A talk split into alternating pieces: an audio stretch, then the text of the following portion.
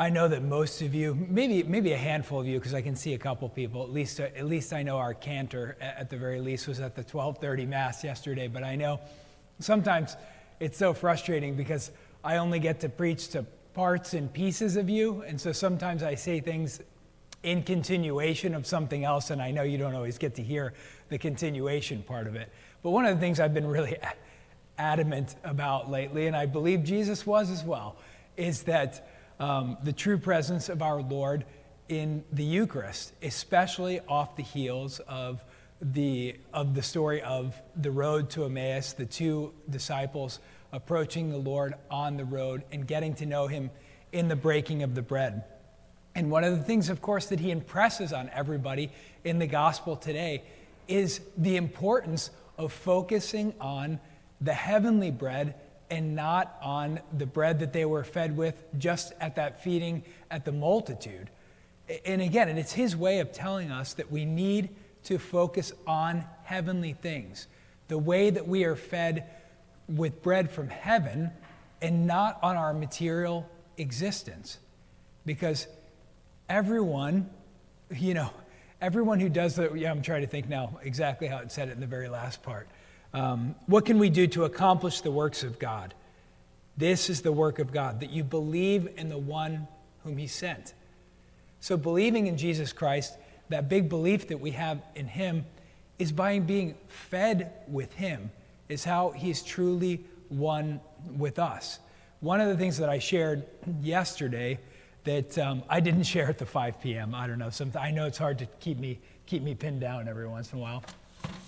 But I'm going to share it again um, because it's so unbelievably important, I believe. And I think we don't always get to hear these different things. So, yesterday, the, one of the readings the, on the Liturgy of the Hours was from the first apology of St. Justin Martyr. Um, some of you know this one because it's probably your favorite as well. But this is one of my favorite readings that comes up in the entire year of the cycle in the breviary. And the reason that it's so important is because sometimes you hear things about our belief in the Eucharist as Catholics that are, that are like, oh, that's just some medieval invention the Catholics came up with. Oh, the Mass is a medieval invention, all these different crazy ideas like that. Well, this was written in 155. So St. Justin was one of the early fathers of the church. The, the era of the fathers of the church lasted until about the year 600. So these are the apostles to the apostles. So the apostles themselves obviously had friends and those that studied directly underneath them. So these are only these are very closely related to Jesus. They're learning directly from the men who learned from him. And so St. Justin in 155, he was originally a spy, spying on the Christians to see what they were doing. And he describes back then something that looks very similar to what we do right now, our Catholic Mass. So I'm going to read this to you and explain a couple things on the way. No one may share the Eucharist with us unless that he believes what we teach is true, unless he is washed in the regenerating waters of baptism for the re- remission of sins, and unless he lives in accord with the principles given us by Christ. He explains in the fullness of this letter and other parts of it he explains that there is something called a catechumenate. And until you understand and believe what we believe as Catholics, you cannot receive the body and blood of Christ until you're fully initiated into the church, until you're baptized. We do not consume the Eucharistic bread and wine as if it were ordinary food and drink. For we have been taught that as Jesus Christ our Savior became a man of flesh and blood by the power of the Word of God, so also the food that our flesh and blood assimilates for its nourishment becomes the flesh and blood of the incarnate Jesus by the power of his own words contained in the prayer of thanksgiving. So the prayers, the Eucharistic prayers that we use here on the altar. The apostles, in their recollections, which are called the Gospels, handed down to us what Jesus commanded them to do they tell us that he took bread, gave thanks, and said, Do this in memory of me. This is my body. In the same way, he took the cup. He gave thanks and said, This is my blood. The Lord gave this command to them alone. Ever since then, we have constantly reminded one another of these things. On Holy Thursday, the institution of the Eucharist happens, and constantly, from that point all the way up until this point, we constantly have celebrated the Mass.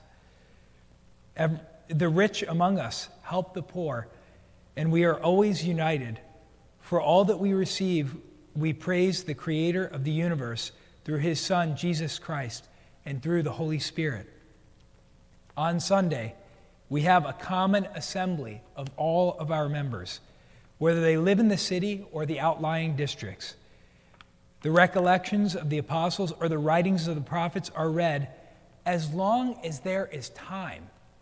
Notice here, remember, our liturgy is broken up into the liturgy of the Word and the liturgy of the Eucharist. Notice in the ancient church where the emphasis is placed on the Eucharist, because the readings of the apostles and the gospel are read if there is time. So that means the most important thing that happened was the actual celebration of the Eucharist.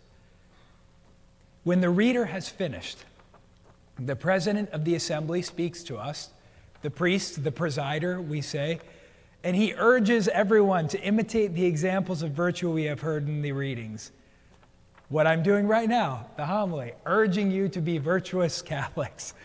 Then we all stand up and pray together. On the conclusion of our prayer, bread and wine and water are brought forward. Uh, well, we used to bring them forward. Hopefully, one day we shall do so again. The president, the priest, offers prayers and, give thank- and gives thanks to the best of his ability. There's one translation of this some, that says something like, offers prayers at a considerable length, which I know some of you feel like when you hear those Eucharistic prayers. And the people give assent by saying, Amen. The Eucharist is distributed, everyone present communicates, and the deacons take it to those who are absent. The wealthy, if they wish, make a contribution, and they themselves decide the amount. The collection is placed in the custody of the president, who uses it to help the orphans and the widows and all who, for any reason, are in distress, whether because they are sick, in prison, or away from home. In a word, he takes care of all who are in need. We hold our common assembly on Sunday because it is the first day of the week, the day on which God puts darkness and chaos to flight and created the world. And because on that same day, our Savior Jesus Christ rose from the dead, for he was crucified on Friday, and on Sunday he appeared to his apostles and disciples and taught them the things that we have passed on for your consideration. 155, the exact structure of the Mass as we see it today. This is the earliest thing that the apostles did was try to structure something for the divine worship of God so that we could be fed with his body and blood in mass so that a lot of people can be fed with his body and blood. But there are those stipulations. You have to be a fully initiated member of the church and we have formal ways to do those things. This is not some invention that we came up with. It was divinely given to us by God Himself. And everywhere throughout the world, many of you have family members that live in different parts of the world. There are masses being said everywhere at all times throughout the world. There are difficult things happen, happening and difficult things that frustrate us. But the world will never overcome what's happening in every Mass that's celebrated around the world. And I remind us that just as those two disciples knew Jesus in the breaking of the bread, that is how we will know him until he comes again. God bless you all.